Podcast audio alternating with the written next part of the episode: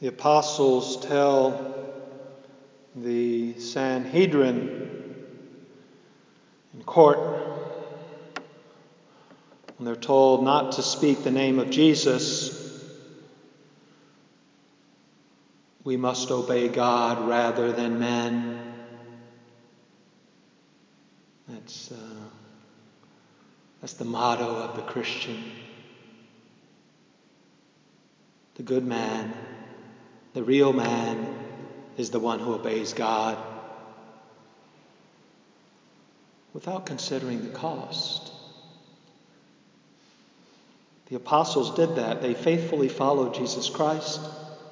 They opened themselves up to God the Father through Christ our Lord, who sent them to change the world with his glorious power. The Father loves the Son and has given everything over to him. Whoever believes in the Son, Jesus Christ, has eternal life, but whoever disobeys the Son will not see life, but the wrath of God remains upon him. We read from the Gospel of St. John.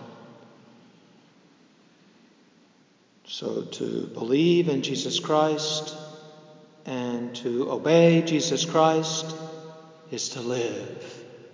That's what it means to be a man.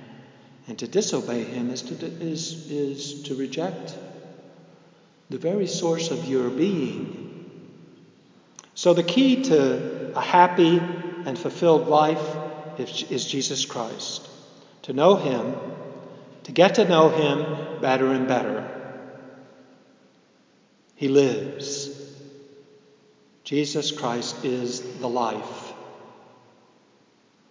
That is why you have been confirmed by the Holy Spirit, sealed in the glory of God.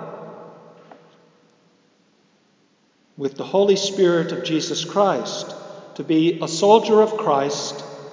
That is the nature of your confirmation, to stand up for Christ, even when it's difficult, even when men oppose you, like the holy apostles before the Sanhedrin. You must fight for Christ in the world, to bring him to the world, to your family, to your co-workers, to your home and neighborhood, with doing your tasks well for Him, forgiving, encouraging, and teaching in the name of the Lord. With your goodness and, and gentleness and love, following God and His commandments and teaching others to do so. Consider the example of the saints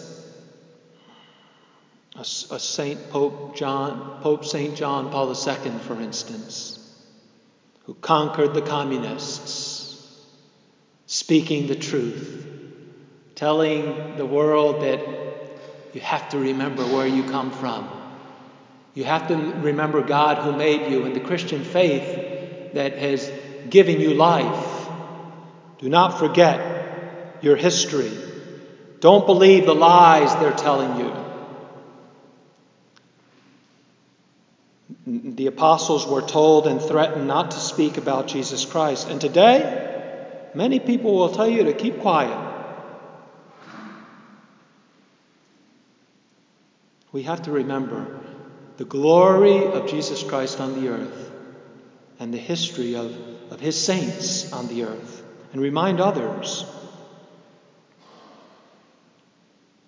They had to, the apostles had to keep doing what God what the church says to do proclaim Christ in all boldness, be stubborn in goodness, and in the truth of God, who is your master. Obey God, always obey God. We must obey God rather than men. Obey God no matter what or who threatens you and you will be truly a man.